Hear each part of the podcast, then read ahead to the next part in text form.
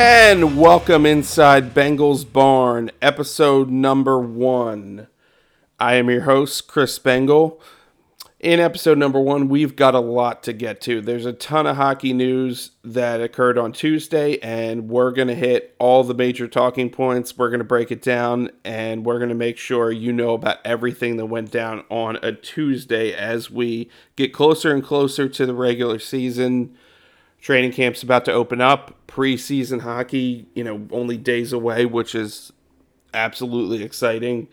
I myself can't wait to have the puck dropped on the first preseason games. So let's dive right into it. Not let's not waste any more time.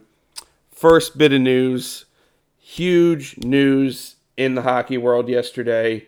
Nathan MacKinnon of the Colorado Avalanche, their franchise player who was set to be a free agent at the end of this upcoming season, finally signs an 8-year contract extension, 100.8 million it's going to be a $12.6 million cap hit per season, which now makes him the highest paid player in the entire NHL. Uh, that surpasses Connor McDavid, who was pre- had previously been the highest paid player in the NHL of the Edmonton Oilers. Um, McDavid back in 2017 signed a eight-year, $100 million extension. So this MacKinnon deal is just a bit north of, north of that, and so it puts him as the highest paid player. So right now, if you're looking at the, you know, the couple highest paid players in the league, you've got MacKinnon with a $12.6 million cap hit. You've got McDavid. Um, you've got Artemi Panarin with the Rangers at 11.6. Auston Matthews of the Leafs at uh, 11.6 as well. And then Erik Karlsson at 11.5. Obviously, one of those is not like the other. Uh, Erik Karlsson is obviously not the player that he was when he signed that deal with the San Jose Sharks, but I digress. Um, so this is huge, obviously.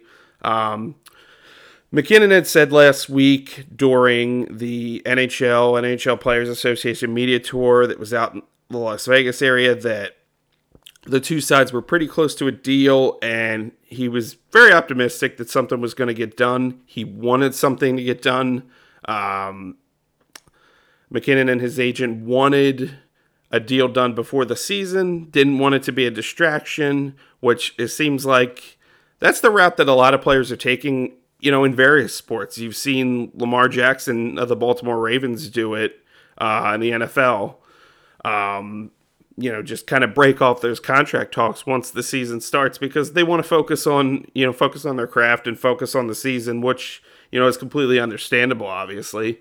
Um, so this deal obviously got done, and you know when you're looking at it, the Avalanche obviously they knew that something had to get done here. You know, in these next couple weeks before the season started, because MacKinnon's deal was up at the end of the year. You weren't going to go into the season with you know, your franchise cornerstone that just helped you win your first Stanley Cup in over 20 years, you weren't going to let him just walk out the door um, at the end of the year. So obviously, you know, you want to get something done and you know, they've made all the right moves. They've obviously had to make concessions in some spots. Um, you know, Nazem Kadri had to walk in free agency, ended up signing with the Calgary Flames. Uh, goaltender Darcy Kuemper uh, ended up signing with the Washington Capitals. They, you know, you can't sign everybody. That's just, you know, the way it is.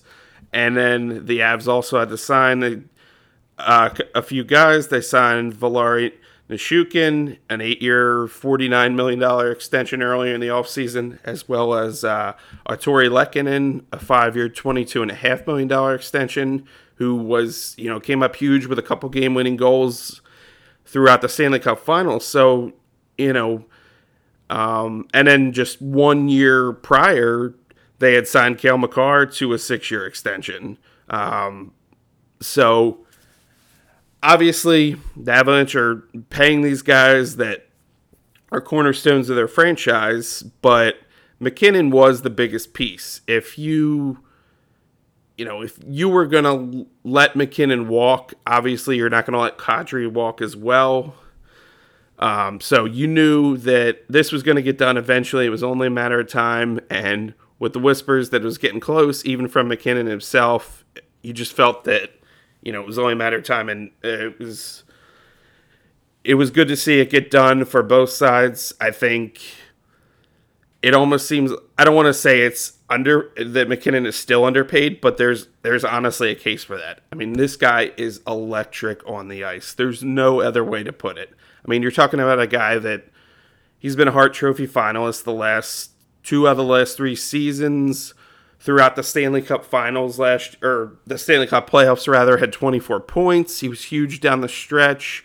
Um, a guy that just when he gets in the open ice with a head of steam, there's few players that are better. He just he's just such an effective playmaker. Put the puck in the net, put the puck on a teammate's stick. He just he's just phenomenal. Um, you know, had 88 points in the regular season last year. Was um, in you know three of the last five years he's surpassed the 90 point plateau. So you know he's phenomenal. And you know, circling back to the to the playoffs last year, I mean, MacKinnon wins the Conn Smythe if Cale Makar doesn't go absolutely crazy. I mean, there's no bones about it. So, um, you know, MacKinnon probably still had a case. Makar was probably a little better and probably more, you know, maybe a bit more essential to Colorado winning the cup. But I mean, you really can't weigh that because MacKinnon was was phenomenal as well, and you know he's one of the backbones of that team, and it's it's obvious that they're willing to make him the highest paid player in hockey, and it's it's truly well deserved. And I just I'm excited to see see the Avalanche defend the Stanley Cup this year. You know, it's it's a team that's maybe not quite as strong. Um, you know, with say what you want about Darcy Kuemper, but you know, um, they're going with uh, you know Alexandar Georgiev, bringing him over from the New York Rangers. We'll see how that goes. His tenure was kind of up and down in New York. Um, see what he brings to the table. Um, and say what, like I said, say what you want about Darcy Kuemper, but I mean, he was a solid veteran goaltender, and you know he might be missed, but Colorado also has a tremendous amount of firepower, so the, they shouldn't suffer in the goals department, and you know they've gotten a lot of their major forward pieces back, which was huge. So, you know, I think in defending the Stanley Cup, it's they're definitely going to be a force to be reckoned with again next season. I don't think there's, you know, any any doubt about that. Moving on, apparently Tuesday was retirement day in the NHL. We had three high profile defensemen retire from the sport on Tuesday. Uh, first, we'll get to the biggest one, the one that carries the most weight for me and it's got to be Zdeno Chara. Chara announces retirement on Tuesday. Um, Bruins held a press conference with him in which he signed a one day contract so he re- he could retire as a Bruin, which obviously is no surprise. That's where he spent 14 of his 24 seasons. It's a team where he had the most success. You know, he inked a big contract there in 2006 and ultimately ended up winning a Stanley Cup in Boston. So, obviously, one of the more heralded Bruins in the franchise's history. So, obviously, he was going to get that treatment.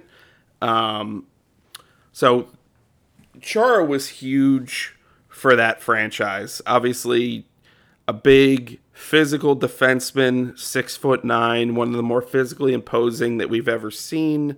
You know, throughout his NHL career, he logged uh, 1,680 games, which are the most by a defenseman in league history.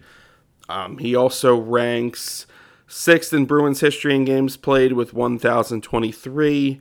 And as a Bruin, uh, 481 points during his time there, 400 or 148 goals, 333 assists. Um, as far as the the accolades, I mean, you know, the list goes on and on. You've got 2009 Norris Trophy winner. Uh, during that season, he had a career high 19 goals for the Bruins. Uh, appeared in six All Star games. He also became the first Bruins captain since 1972 uh, to help the team win the Stanley Cup. um, and also ranks third in points by Bruins defensemen, behind only Hall of Famers Ray Bourque and Bobby Orr. Uh, Char had 481 points with the Bruins, while Bourque had uh, 1506 and Orr had 888. Um, Char also wrapped up his after initially getting drafted by the Islanders. He ended his career with the Washington Capitals and then one final season with the Islanders. You know, obviously it looked like age had caught it, caught up with him, and you know it's probably something obviously that you know he knew as well, which is probably what led to him deciding to retire. But you know, the fact that he's in in the company of guys like Ray Bourque and Bobby Orr in Bruins history brings segues me into my next point, which is there's no doubt that Zdeno Chara is a Hall of Famer. I mean, um, obviously, if you've been reading my content, I did a piece over the summer in which I ranked every NHL team's most likely Hall of Famer and what the chances were of them getting into the Hall of Fame. And of course, uh, when it came to the New York Islanders, I chose Zdeno Chara, and the answer was a resounding yes. I mean, you're talking about a natural born leader, a very physical defenseman, just a guy that can block shots, he can lay the big hit, he'll do whatever it takes to win. Um, he obviously got it done for so many years in Boston, and even in the the later stages of his career, even for contending teams like the Capitals and then um, the Islanders, who were hoping to contend, you know, added him to the mix, and you know, we're hoping to still catch some of that, you know, Hall of Fame talent that he definitely has. I just think that Chara is definitely going to go down as one of the greats to ever play the blue line, play at the blue line and I don't think you can really argue that there's any doubt that he's a Hall of Famer. Like they asked um, uh, Cam Neely at the press conference yesterday, they said, "Do you, you know, do you see Chara in Toronto one day in the Hockey Hall of Fame?" And he, he said, "Yes." Like you know, it's a pretty good possibility that he's going to be in there, and that's the viewpoint that I think a lot of you know former players, current players, analysts, you know, executives, whatever, anybody that's watched the sport of hockey ha- and has seen Zdeno Chara play has has to believe that that's a man that deserves to be voted into the Hockey Hall of Fame one day. And, you know, I think, you know, it would be well deserved. And he's had a fantastic career and one of the greatest players um, you know, to ever play the defensive position in Boston for sure, without a doubt in my mind. And moving on to the next retirement for Tuesday, uh, PK Subban also announced his retirement uh, after 13 seasons. Uh, he had a retirement post on his Twitter account in which he said that uh, he was hanging up his skates. Um, you know, throughout his NHL career, 467 points, uh, 115 goals, 352 assists. Uh, former second round pick of the Montreal Canadiens, which was where he had the majority of his his success. Um, you know, won the Norris Trophy while he was in Montreal. Um, you know, back in 2014, signed a eight-year, 72 million dollar extension, which made him the highest paid defenseman in the league at that time. Um, his 278 career points, 10th most in franchise history with the Canadiens. Um, and then in 2016, uh, the mega defenseman swap, so to speak. Uh, Subban was traded to the Nashville Predators for Shea Weber. And, you know, Subban got off to a decent start in Nashville, uh, double digit goals in each of his first two seasons, and then you know, kind of the wheels came off after that. Um, ended up getting traded to the Devils, where he spent the final three years of his career and had just 59 total points during that time. So did kind of tail off during the later stages of his career. Um, when you're looking at when you're looking at what Subban did over the course of his career, his trajectory, his trajectory rather, was pretty high. You know, he got there pretty quickly. Um, you know, not that long after he was in the league, he you know blossomed into a star defenseman, and you know really was one of the more exciting D men in all of hockey. And you know, it's funny that I feel like whenever somebody retires, obviously we always go to the Hall of Fame case, like we talked about with Chara, and it's not all about numbers, but I just I don't know Subban has you know the body of work to quite get into the Hall of Fame. His you know if you're just looking at his talent overall and what he was able to do on the ice, personally, if we're you know I'd vote him into the Hall of Fame. I think he's done enough. He's, you know, certainly been one of the better defensemen that we've seen probably in the last 10 or 15 years. But I just don't know that um, a lot of writers are going to vote him in just based on the fact that not that 13 years is a short career, but it's not a lengthy career, and the amount of time that he was elite maybe wasn't what you know some other guys had. Maybe didn't have longevity as much longevity as some other guys. So, um, you know, I think Subban certainly he certainly has a case. I can't deny that. And like I said, I have no problem with him being in Toronto one day. And you know, I'd vote him in in a second. I think. I think it speak you know the body of work speaks speaks for itself, and you know, he was physical. He had a tremendous shot. He was offensively gifted. You know, all of those things that you look for in a defenseman. He was complete, and he was a top four guy on, you know, the Canadiens for so long, and you know, even the Predators for that short time that he was there. And you know, unfortunately, age just kind of, you know, caught up with him, and he just kind of broke down during his time with the Devils. Um, you know, w- would have probably been nice to see him there a little longer. Probably would would have been beneficial. Um, you know, they do have Dougie Hamilton there, but it would have been nice to kind of see like have a veteran like Subban be able to bring along like a Simon Nemec and you know bring along some of these younger guys and kind of mentor them a little bit. Um, so it would have been cool to see him maybe be there a little bit longer for that reason, but you know nonetheless, a tremendous career for PK Subban, and you know one that I think definitely deserves to be recognized as one of the better ones that we've seen at the defensive position, you know, over the last 15, 20 years. And the final retirement that was announced on Tuesday was that of Keith Yandle, who announced his retirement after 16 seasons.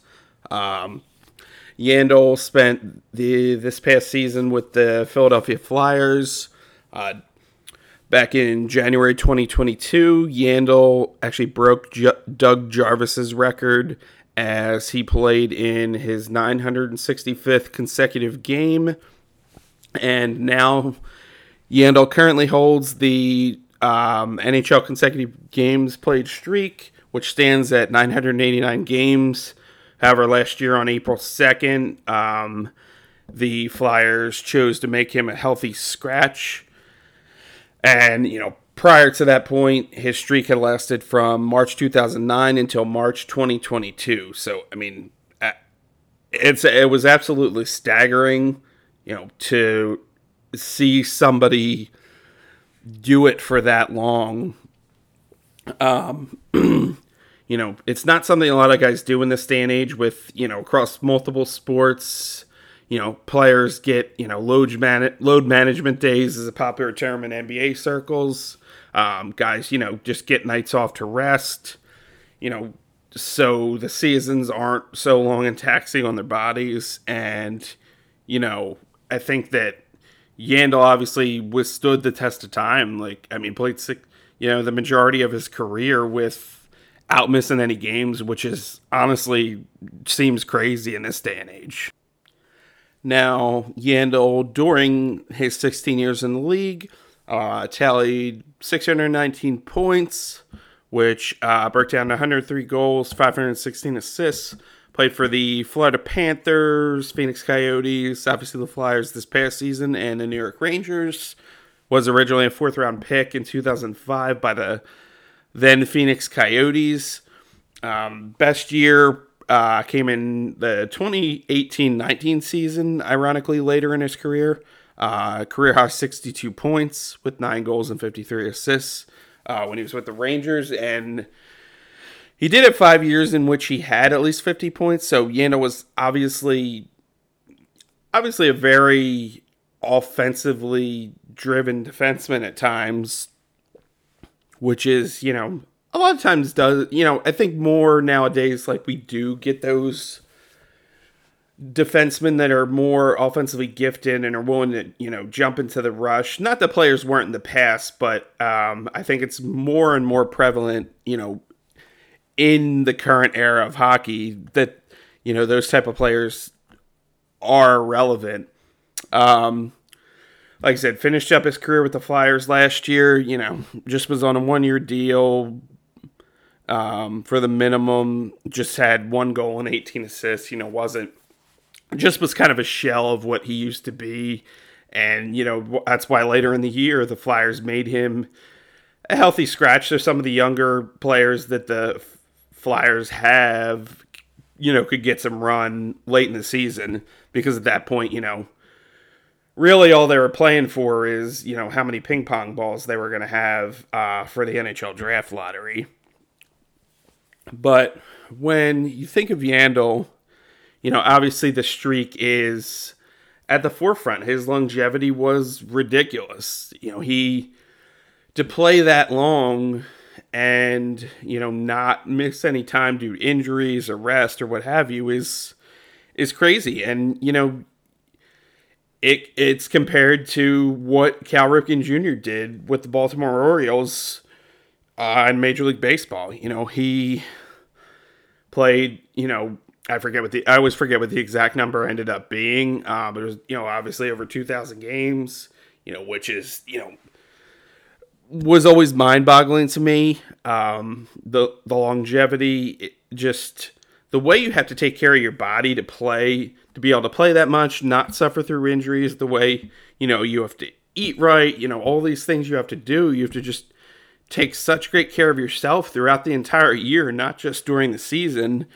Um, you know, it's it's downright impressive. And you know, I'm obviously not going to say you could sit here and compare the two. You could compare the streaks being both very impressive, but obviously Keith Yandle isn't at on the same level as a Cal Ripken Jr., who was probably one of the better infielders that the game of baseball ever saw.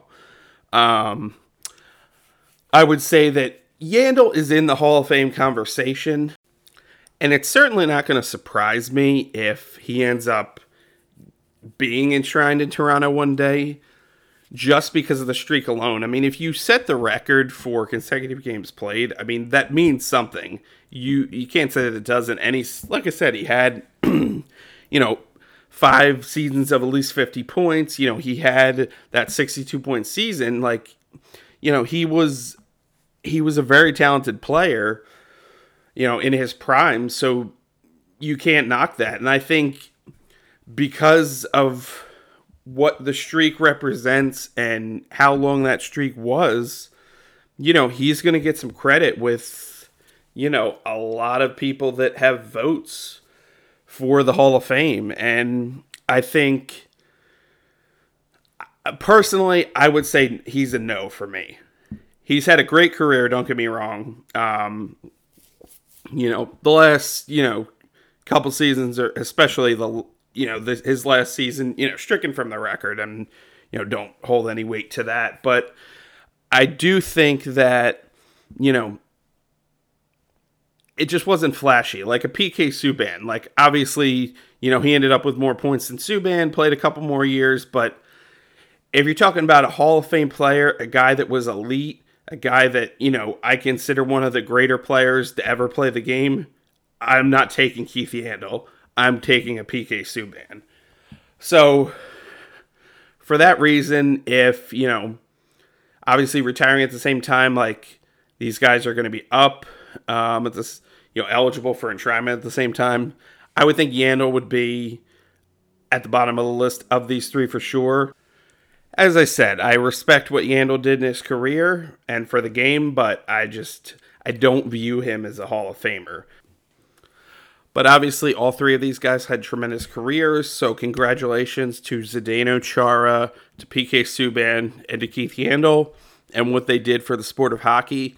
Obviously, you know, it's well well deserved the accolades that they've earned the praise that they're going to get and the careers that they had are certainly going to be appreciated by you know their their peers you know the teams they played for the fan fan bases of the teams they played for and so on and so forth. So you know it it can't be understated that you know these were three of the better defensemen that we've seen in recent years. And you know it's always sad to see see players of this level retire. So, you know, kudos to them. And uh, we I wish them well in, you know, the rest the next chapter of their careers and wh- whatever that brings. The last bit of news we'll get to before we get out of here is Sean Couturier, star forward of the Philadelphia Flyers, is going to miss the starting start of training camp due to an upper body injury. Uh, it's currently being diagnosed as week to week by the team right now. Uh, Couturier had back surgery back in February. Just played in 29 games last last year. Had just 17 points during that time. Um, you know, Couturier had said previously he was you know feeling good. He was expected to be ready to go for the start of training camp, and you know then all of a sudden he this comes out of left field that you know, he's week to week and he's not going to be ready to go for, for the start of camp. So, obviously, this is huge news. You know, it's been well documented the offseason that the Flyers had, the blunders that they've had. This is a team that, you know, last season chose to extend defenseman uh, Rasmus Ristolainen, who, you know, hasn't been great in his Flyers tenure or maybe in his career as a whole. And then, you know, you go out, you trade for Tony DeAngelo, pay him $5 million a season, and, you know, a couple moves like that keeps you from being able to sign a Johnny Gaudreau, who is from South Jersey, is, you know, a local guy that by most reports, wanted to come to Philadelphia. Like he would have, it sounded like he would have signed here. And instead, he ends up with the Columbus Blue Jackets. And, you know, one of the more surprising moves that we've seen in free agency in the last couple years.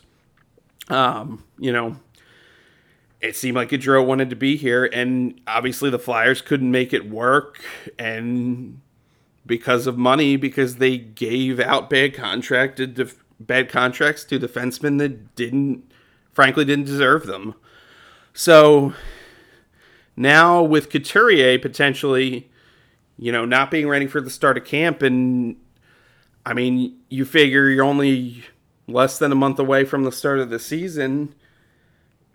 Where does that leave this team? I mean, Couturier was going to be one of the bright spots, one of the few bright spots for what's going to be I think it's going to be one of the worst teams in hockey. Um, you know, it's a team that obviously I watch very closely uh, my entire life, but I just I don't see a path to success here. I mean, there are some pieces that are decent. You still have Carter Hart uh, on goal. You know, hopefully he has a strong season, but I mean, he doesn't have a great team in front of him, so I'm not real confident of that. And then if you don't have Couturier, who's one of the best two-way forwards in the league. I mean, you're this is a brutal blow to a team that, you know, frankly couldn't afford any bad news.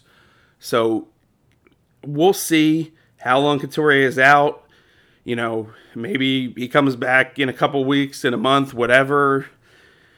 Does this injury hamper him if he does step back out on the ice? You know, what what's he going to look like if he does come back and maybe he won't come back you know for a couple months who knows we we just don't know that right now obviously the flyers being tight-lipped about it which you know is obviously not surprising given what this injury potentially could be um, you know so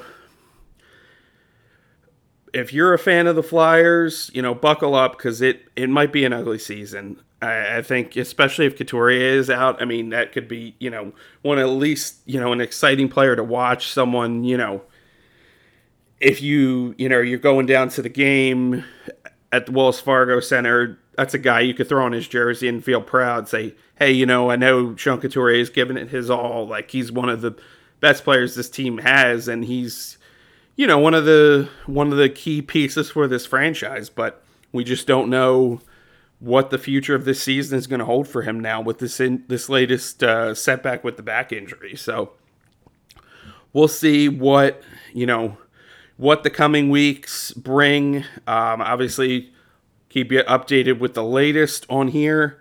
Um, so that's pretty much going to do it for the episode number one of Bengel's Barn. Um, we also have the intro episode up um, that you can listen to if you want to, you know, just get a little bit, hear a little bit more about me, my background, um, my writing experience, and, you know, kind of how I became a hockey fan and what's to come in this podcast. Uh, that is up as well.